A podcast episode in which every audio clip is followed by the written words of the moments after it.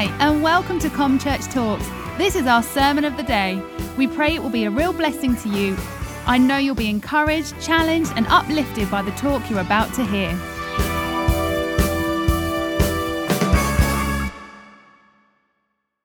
Now, I'm so glad that when Josh was leading worship this morning, that he chose that song where it talks about forever you are glorified, forever you are lifted high. Because the passage that God put on my heart to share with you today is exactly where those principles come from. So if you've got a Bible or you want to click on your, your device, let's go to John chapter 12. And I'm going to read from verse 20. So, John 12, verse 20. And I want to share some important principles, really, which I know are relevant to you as a church. I know your passion. You want to make an impact in this area. And this is this passage in the Bible has got an amazing statement about the drawing power of God. And we want to see that afresh in our community and through the church here. So it says this in John 12, verse 20. Now there were certain Greeks among those who came up to worship at the feast. Then they came to Philip who was from Bethsaida of Galilee, and asked him, saying, Sir, we wish to see Jesus. Philip came and told Andrew, and in turn, Andrew and Philip told Jesus. But Jesus answered them, saying, The hour has come that the Son of Man should be glorified.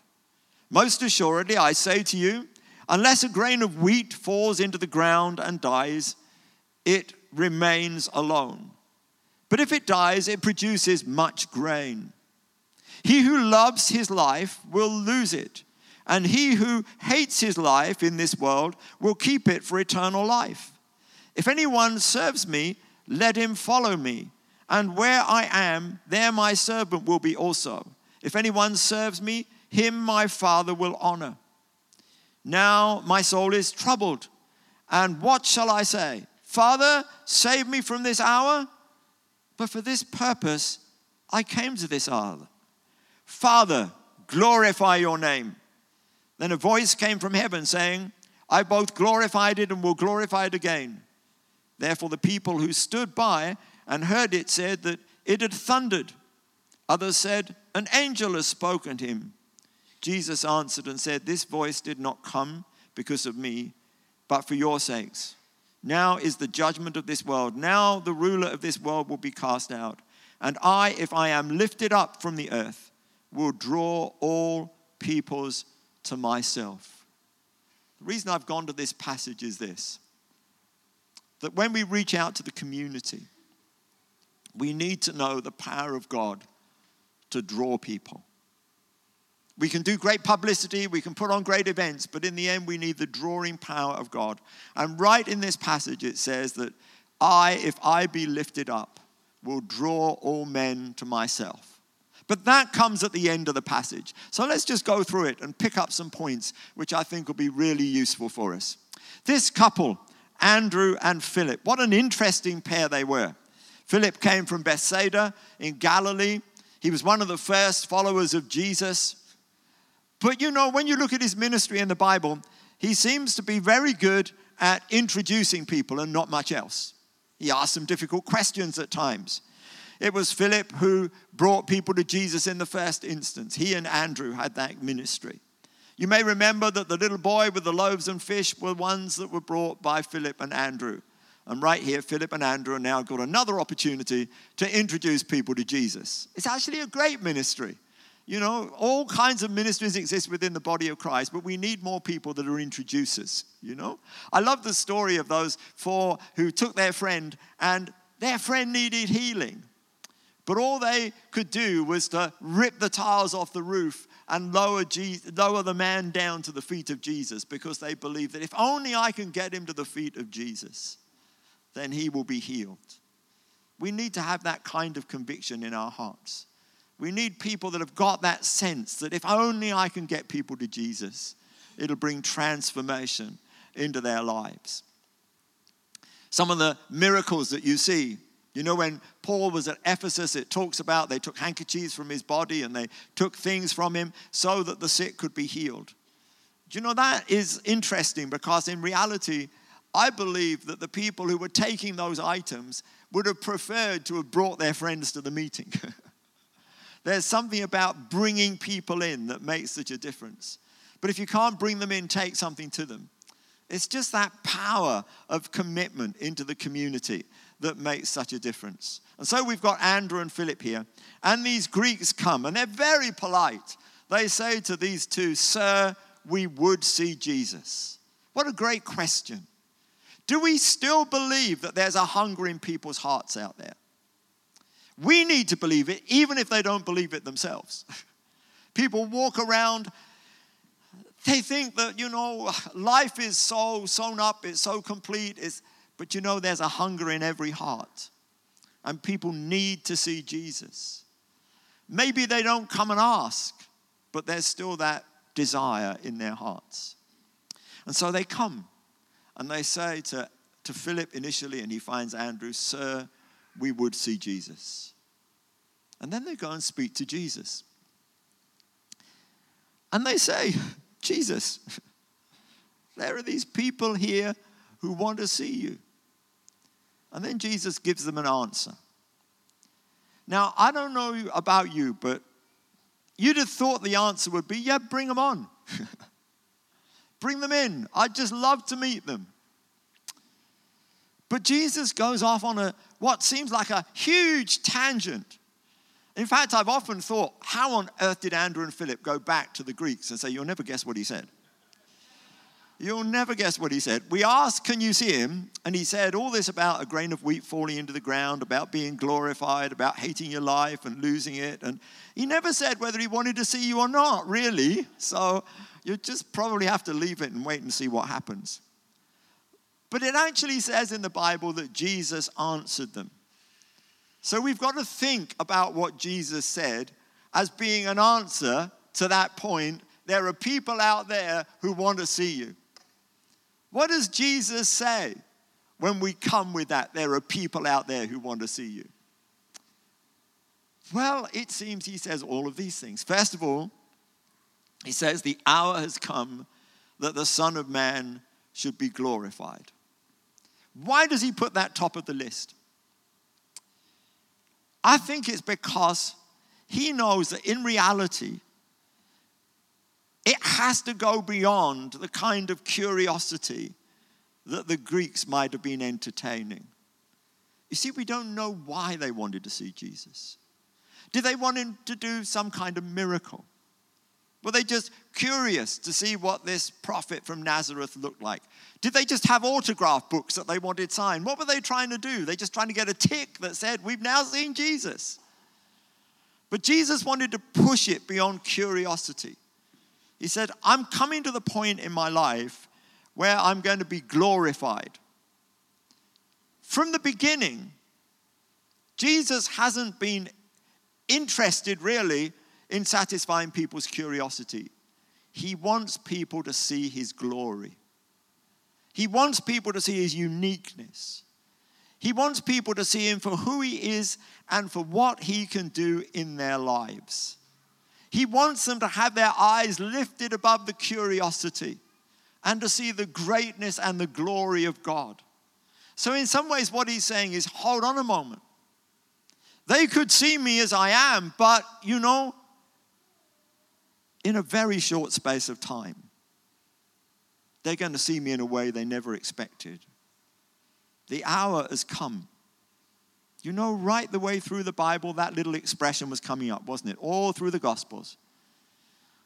Cana of Galilee, his mother says to him, Do something about the lack of wine. He says, Mother, my hour has not yet come.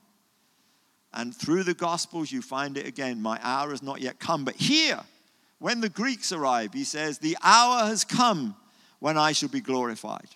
So hold on, you're just about to see something you never expected. This will go beyond every miracle. It'll go beyond the feeding of the 5,000. It'll go beyond the healing of the lepers. This is something you cannot miss. This is his answer to those who want to see Jesus. You need to see me glorified. And then he says this because he's now talking about the process of glorification. Most assuredly, I say to you that except a corn of wheat fall into the ground and die, it abides alone. But if it dies, it produces much grain. You can see Jesus from a distance. Or you can see Jesus in a way that will transform your own life so that instead of being an external observer, you become part of the fruit of what he's done through the cross and through his resurrection. That is the power that we have in the gospel. Beyond the miracles, beyond the preaching, there's this reality that Jesus came that he might be that grain that goes down into the ground and dies so that it doesn't remain alone.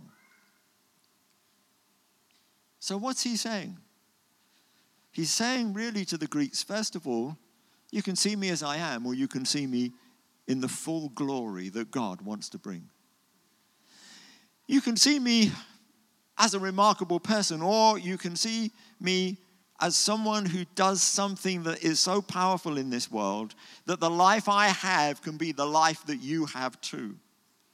You can see me alone, or you can be part of what I am. As I say, I don't know how Andrew and Philip were going to convey this back. It was probably more than enough to try and take it into their own thinking. What is Jesus talking about? Being glorified, going into the ground and dying, pushing it to the point when he there says, He who loves his life will lose it, and he who hates his life in this world will keep it for eternal life. Saying you need to get to the point where actually having an encounter with me is so transformative that you're prepared to give everything in order to take hold of this. To lose your life in order that you might find it. To say goodbye to the old aspirations and purposes that you had and to find a whole new reason for living in me. These are huge things. But you can see where Jesus is going. You want to see my glory. There is a price to pay. Of course, the greater price is paid by Him. But if we're going to see it too, we've got to be prepared to let go of some of those smaller ambitions in order to take hold of that big sense of seeing him for what he is. He says, If anyone serves me, let him follow me, and where I am, there my servant will be also. If anyone serves me, him my Father will honor. And then he's very honest. He says, Now is my soul troubled. And what shall I say? Father, Save me from this hour.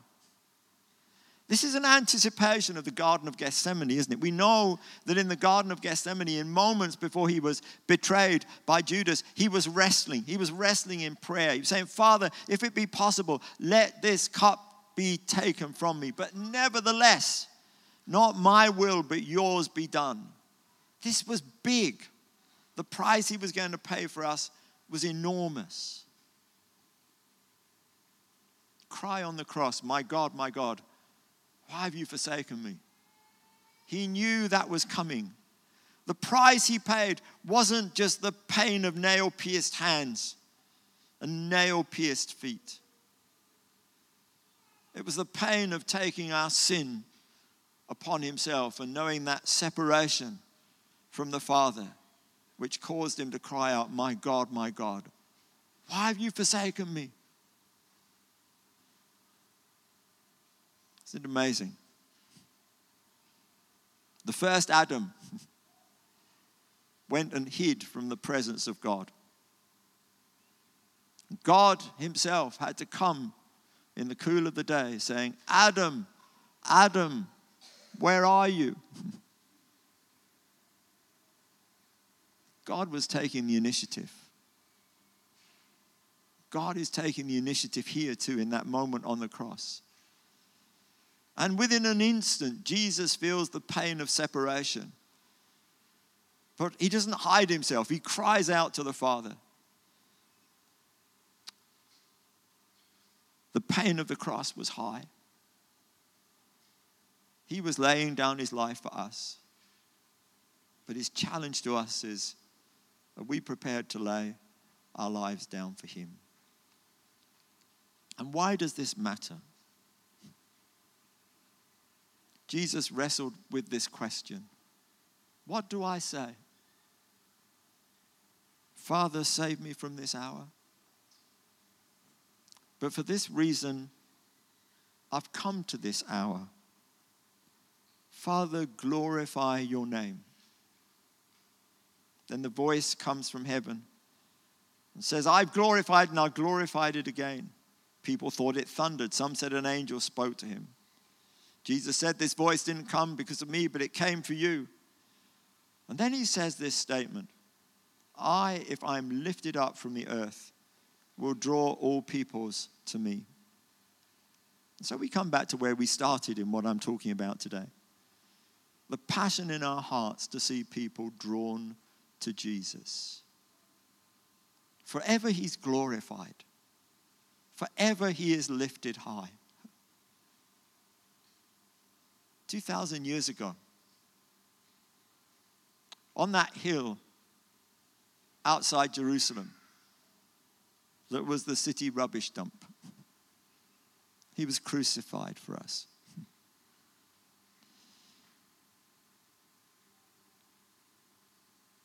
When he said, The hour is come for me to be glorified, what did you think that glorification was going to look like? Did you think for one moment that it would be exemplified by someone nailed up on a Roman cross? With a sign over his head which says, Jesus of Nazareth, King of the Jews. And people mocking and implying, What kind of king are you? But there's never been a moment in history where a king reigned more supremely and more effectively than Jesus did that day hanging on that cross. There was a dignity upon him, even in his nakedness. There was a power in him, even in his brokenness. And the effectiveness of what he accomplished. We had it in that song. The veil tore before him. Every barrier that has existed between man and God was ripped away as Jesus was on that cross. As his body was opened with a Roman spear. So he was opening up a way for us into the presence of God. As he was hanging on that cross, the Bible says he saw the travail of his soul and was satisfied. What does that mean? It means that even as he was hanging there, he was bringing people to birth. John gives the testimony that when the sword went in, blood and water came from his side. John was staggered. So surprised, in fact, that he made sure he put it in the gospel. I saw blood and water come. If there are any medics amongst us, it was probably because there was a pericardial effusion, and when the spear went in under the ribs, it went up, pierced the heart, and that sac around the heart released the fluid as well as the blood. But you know, for, for people looking without a medical knowledge, the only time they'd see blood and water together was at birth, when the waters break and the blood is seen, surely Jesus was bringing something to birth. Surely this was the moment when Isaiah 53 was being fulfilled. He sees the travail of his soul. He knows that he's bringing something significant to birth. He might be there as the seed going into the ground, but he knows in resurrection he's not going to be abiding alone. He's going to be bringing many sons to glory. He's going to be birthing generation upon generation upon generation. The power of what was happening on the cross was so great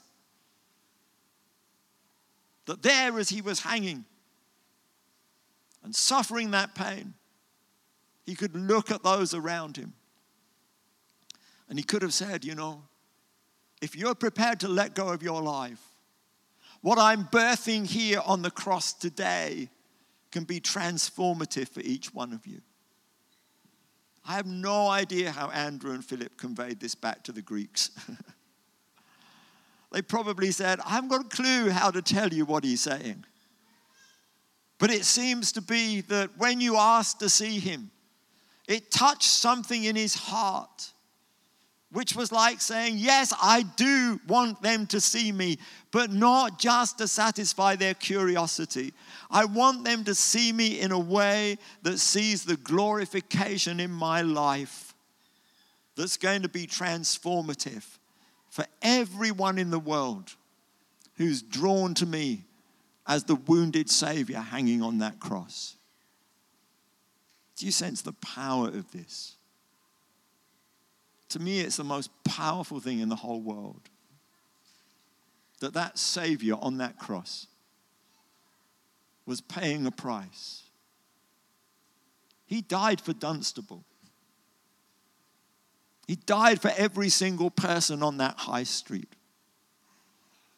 He died for everyone who's ever wanted to say we would see Jesus, and He died for everyone who wouldn't even bother to say we would see Jesus. He paid a price that was so great that the drawing power of the cross is as great today as it was 2,000 years ago. On the day of Pentecost, 3,000 people got saved. That is a big, big breakthrough. You might say, well, 3,000 got saved, but 5,000 got fed. Yeah, I know 5,000 got fed. But you know, there's something much more powerful than having bread that Jesus has broken on the inside of you and having the power of his life on the inside of you. We may have to begin with giving people the bread that Jesus has broken. But in the end, the passion that fills our hearts is we want them to know the life that Jesus has given in their lives. I think that we are on the verge in the United Kingdom of seeing a huge spiritual breakthrough. You know, I just sense that. If you, if you follow history, you know that before God sends a mighty revival, there's very often a mighty need. if you look at the things as they were in the 1700s before the Wesleyan revival, it certainly wasn't any better than it is now. in fact, it was probably worse. But I sense that there's a brokenness in society. I sense there's a need. I sense there's a hunger, a hunger that people don't really know how to define it. But I also sense that there's something happening in the body of Christ. I would not be trying to change 27 denominations in this country if it wasn't for the fact that I believe in the power of God to transform. You know, if God can raise the dead, you know what I'm going to say. Some of these denominations that are specializing in decline better get ready. because God's not in the business of decline, He's in the business of resurrection. And it's going to come in ways we don't expect.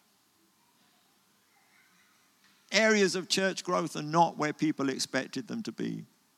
Some of our biggest church growth areas at the moment are in youth churches at a time when people said, oh, no, no, no you're never going to get the young people. You get the middle aged ones, and you'll get the ones that are waiting for the gates of heaven to open for them, but you won't get the young people. What's God doing? He's proving the critics wrong. He's doing something in hearts and lives. Last Sunday afternoon, it was a weird day last Sunday. I had to be at the cenotaph in the morning representing a whole chunk of the church. And then I had to be in Westminster Abbey in the evening for the 100 years since the armistice. But in the afternoon, because I was around in London, I went to visit a church.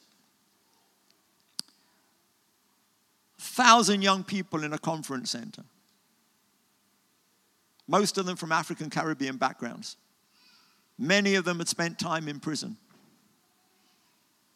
But the testimonies I heard of the transformative power of God, changing lives.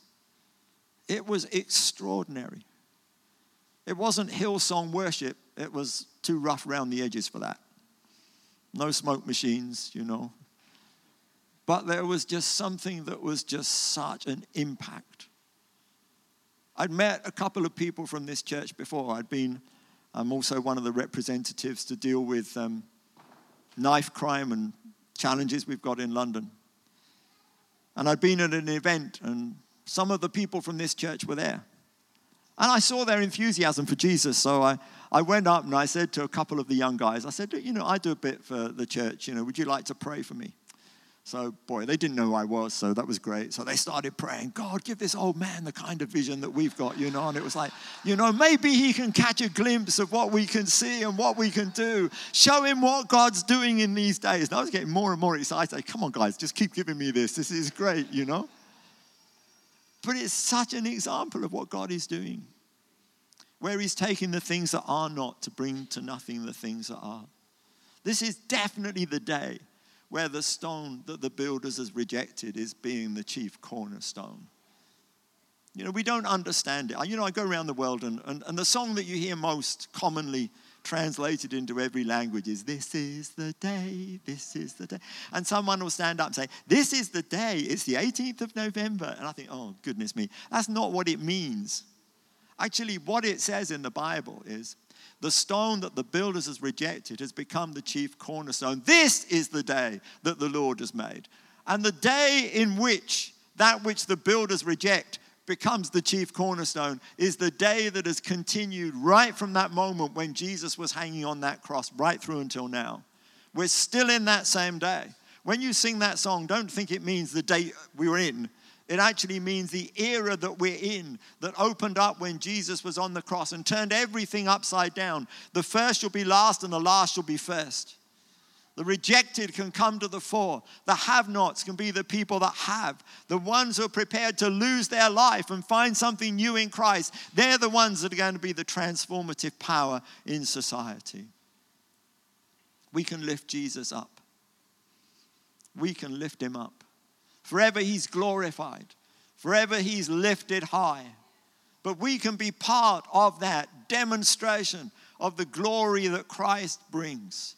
Before he went to the cross, he prayed on the way to the cross. He said, That they might know my glory. Knowing the glory is the key to unity. I can try and stitch denominations together, but it's going to be the glory of God that brings people together.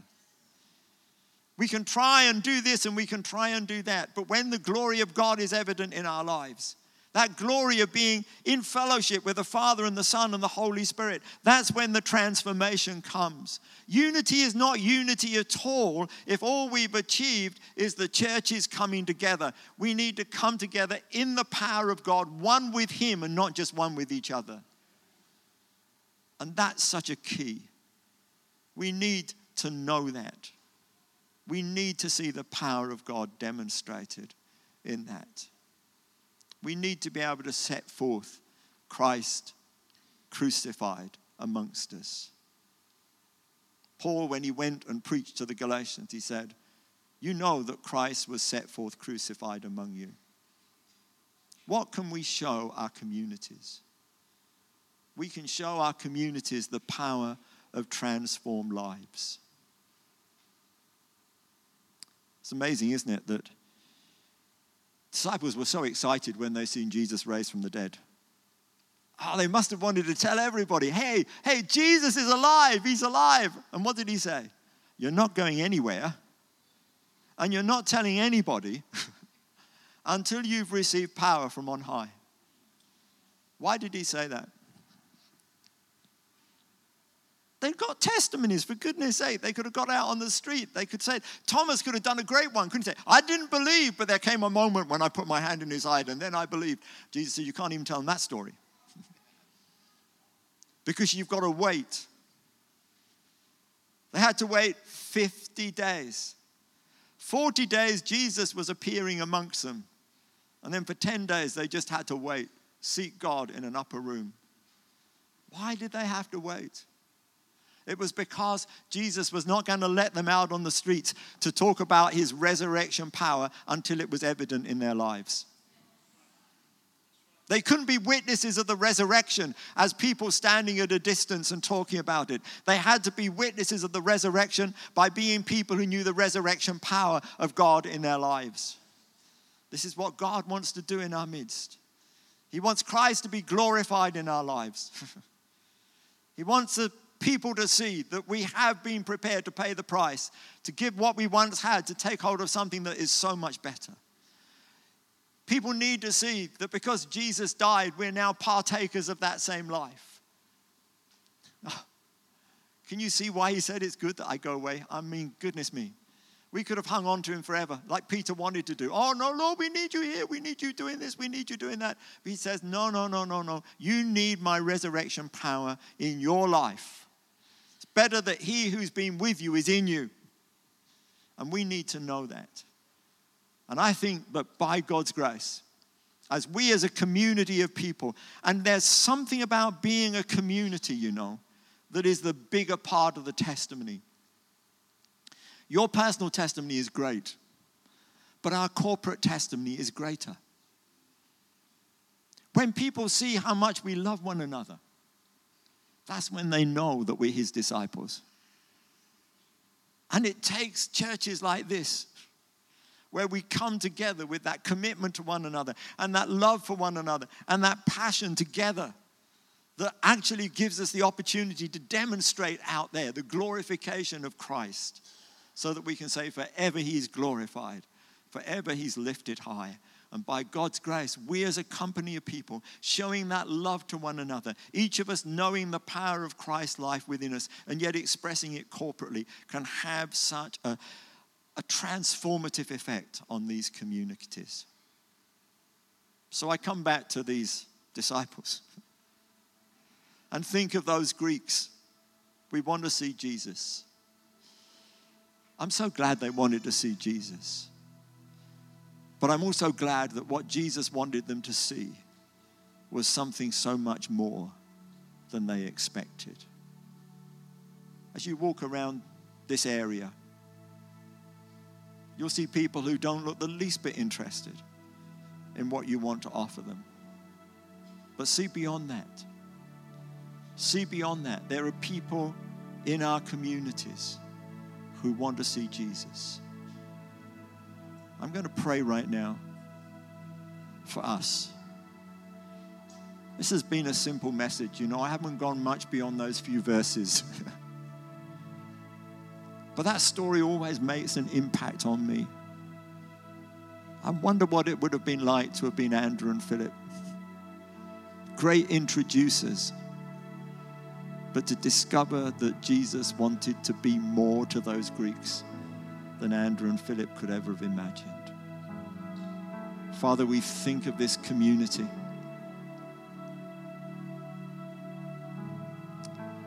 You know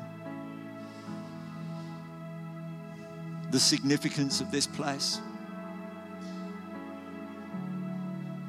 You know where it sits geographically.